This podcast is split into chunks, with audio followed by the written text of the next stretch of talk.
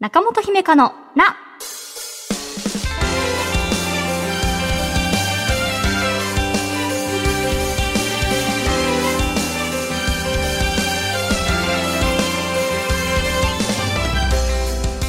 心理カウンセラーの中本姫香です。こんなお便りが届いています。えー、ラジオネームしんさんです。こんばんは。お、9月5日の配信でお便りを紹介していただきました。ありがとうございます。中本さんとリスナーさんたちとのやりとりが本当にいいですね。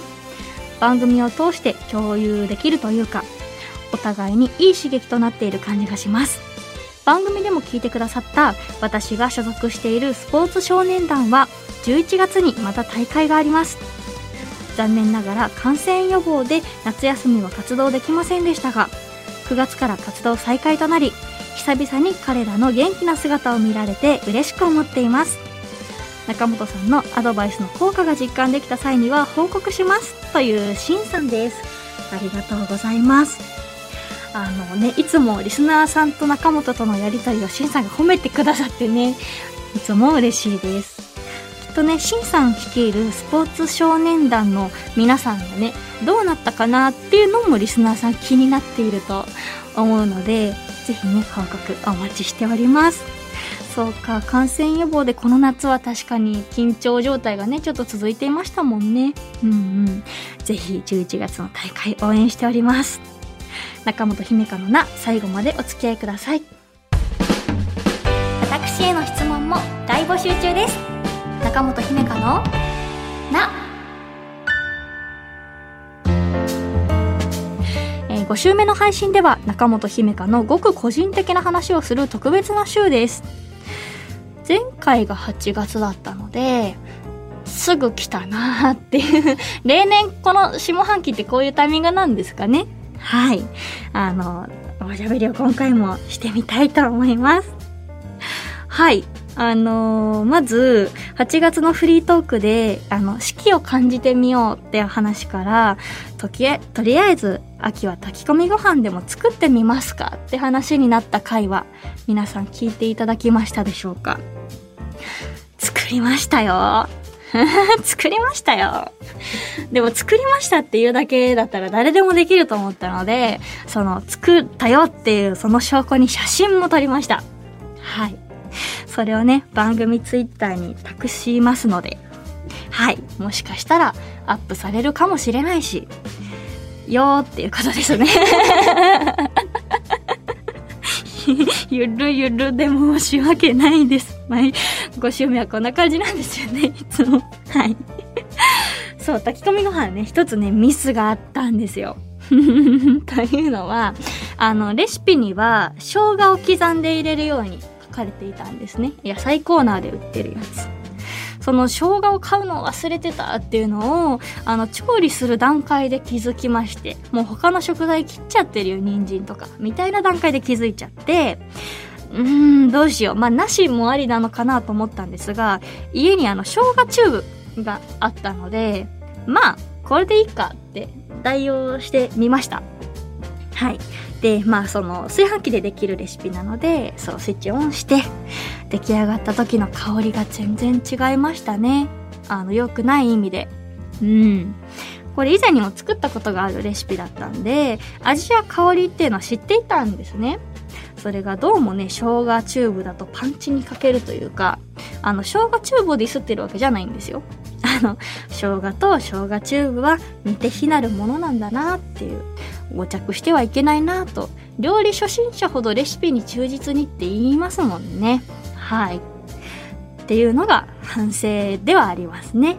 でもね、美味しかったですよ。写真を番組のね、皆さんに見せたら美味しそうって普通に言っていただいたので、はい。生姜チューブになって若干、あの、マイルドな味ではありましたが、はい。秋を感じることができました。っていう話と、そうですよね。5週目があるのって、2022年は10月が最後のようなので、カレンダーを見るとどうも。年始のフリートークで話した、今年実現できたらいいなって言っていたことをご報告したいと思います。それがね、何かというと、1月オンエアだったかな？あの、地元広島に久々に帰省できたらいいなだったんですが、えー帰ることができました。コロナ以降、お仕事で日帰りは行かれましたが、それ除くと2019年以来の帰省でした。そう、結構な、あの、久々感で。はい。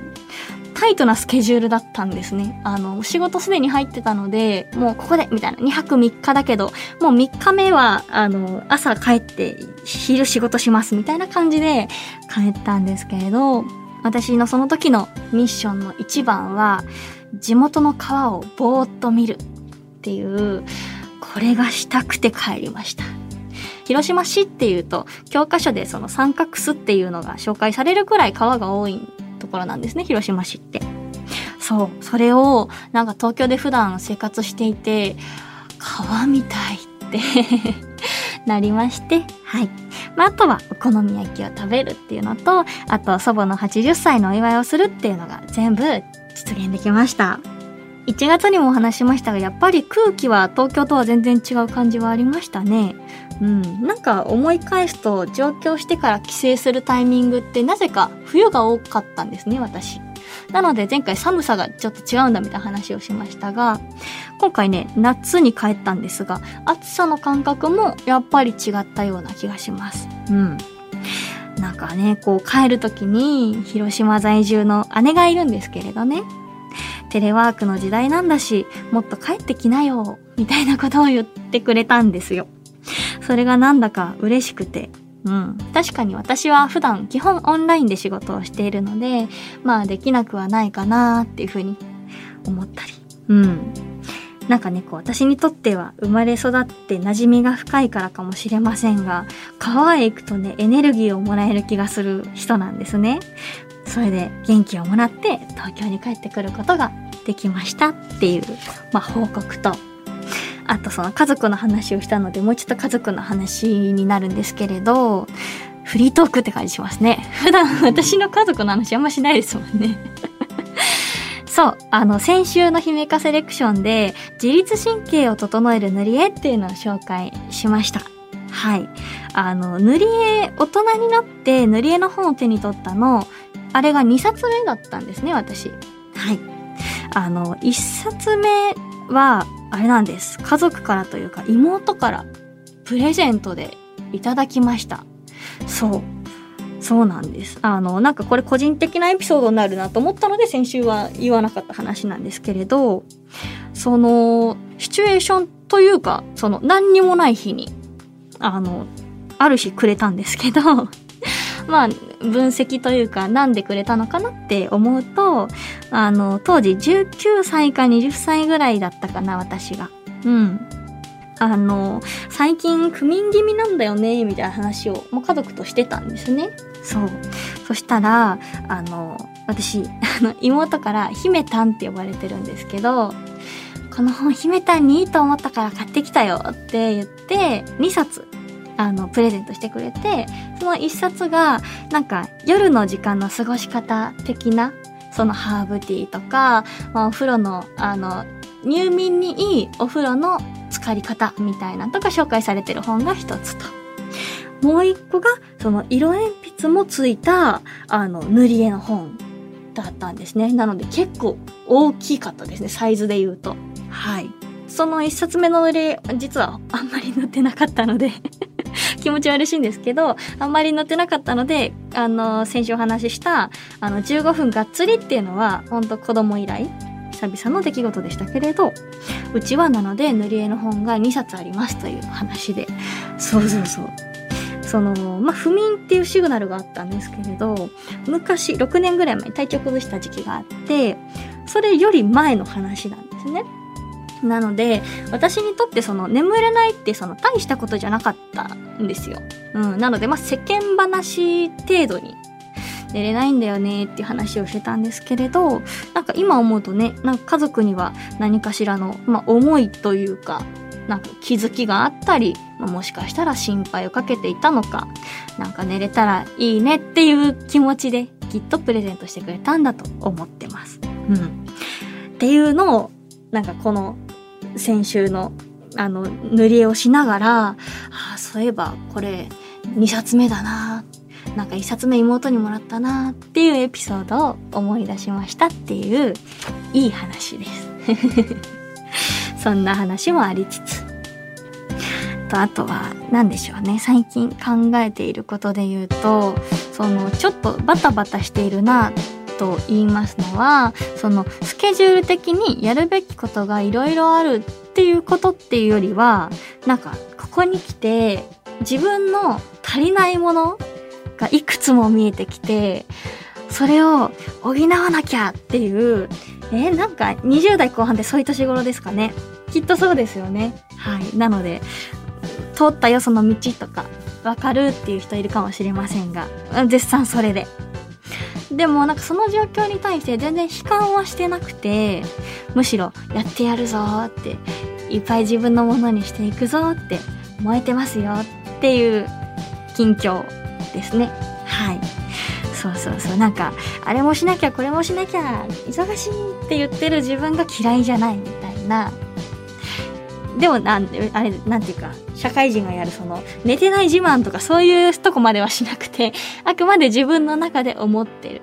忙しいと言いながらやれてんじゃん、みたいな、はい、そんな秋を過ごしているっていう話ですかね。うん。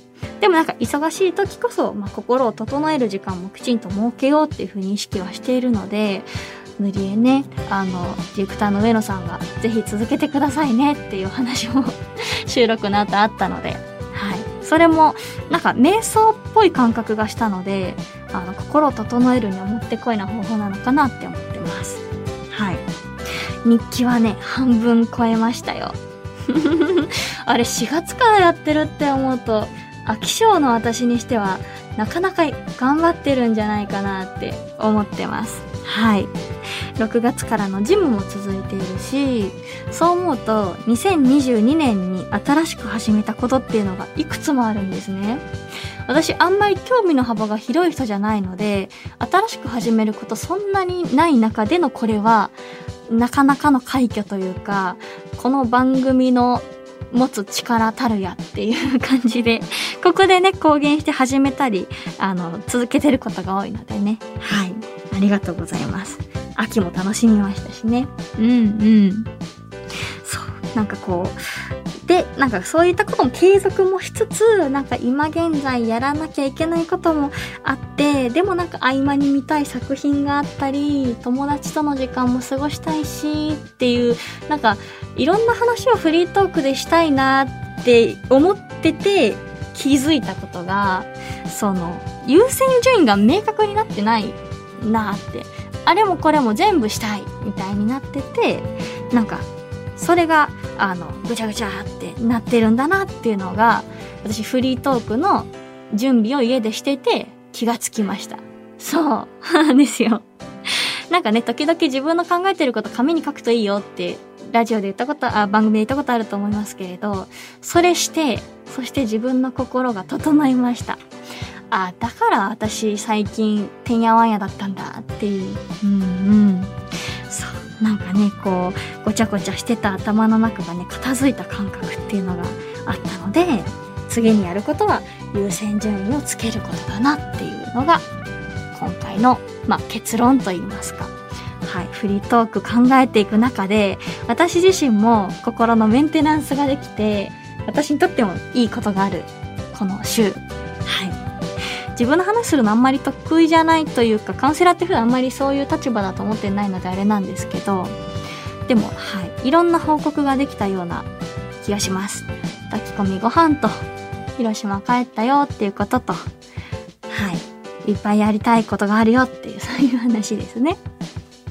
日記は書き忘れる日は正直出てきてしまったんですけれど、例えばこのオンエアが10月31だとしたら、あの、忙しくて寝ちゃって、10月30日の日記書けなかったとしても、でも、いろんな発見があったから書きたいと思うので、10月31日のページの隣に、10月30日って書いて、お断りを入れて、あの、昨日書けなくてすいません。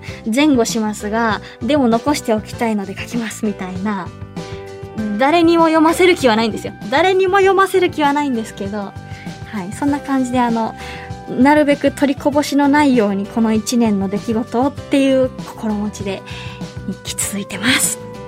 ということで、5週目だけのお楽しみ、ゆったりフリートークでした。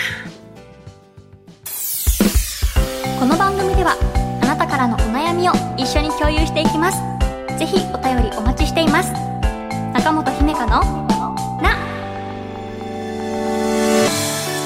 中本姫香のな第57回いかがでしたか？ゆったりフリートークと言いながらなんか今回はきっちりめに話してしまってなんかきっちりフリートークになってしまったなっていうふうに私の中では思ってるんですけど でもその好きにやっていいよって言われると軽く準備しておきたい人なんですよね私。だからなんかそういう意味では、まあ、すっぽいというか中本ってこういう人ですっていうのはなんかあの準備してる感も含めて伝わっているんじゃないかなと思います。まああと10月末に年1年の振り返りってちょっと早かったかなって今思いました。今更。ね。まあまあまあそうです。5週目のねフリートークなのでまあまあ皆さんもねまだあと2ヶ月あるけど振り返り始めてもいいんじゃないかなって思ったりします。はい。皆さんの1年の振り返りとかお便りでたいですけどね。うん今年こんな1年でしたよとか。まあそれこそ番組聞いてなんか印象に残ってる回これですとか。なんかそんなのぜひ12月あたりにあの聞けたら私もあそうなんだって思えるので。あそうなんだって思って生かさなきゃですね。あそうなんだって思って終わっちゃダメですもんね。ダメじゃないか。うん。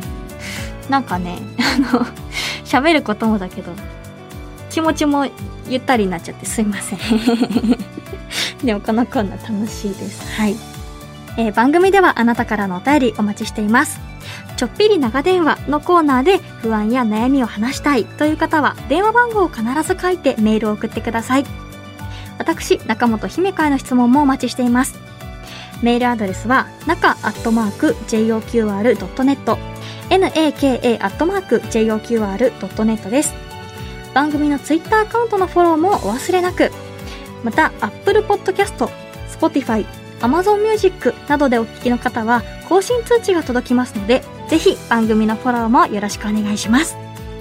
次回の更新は11月7日月曜日午前7時です。お相手は中本姫香でした。ごきげんよう。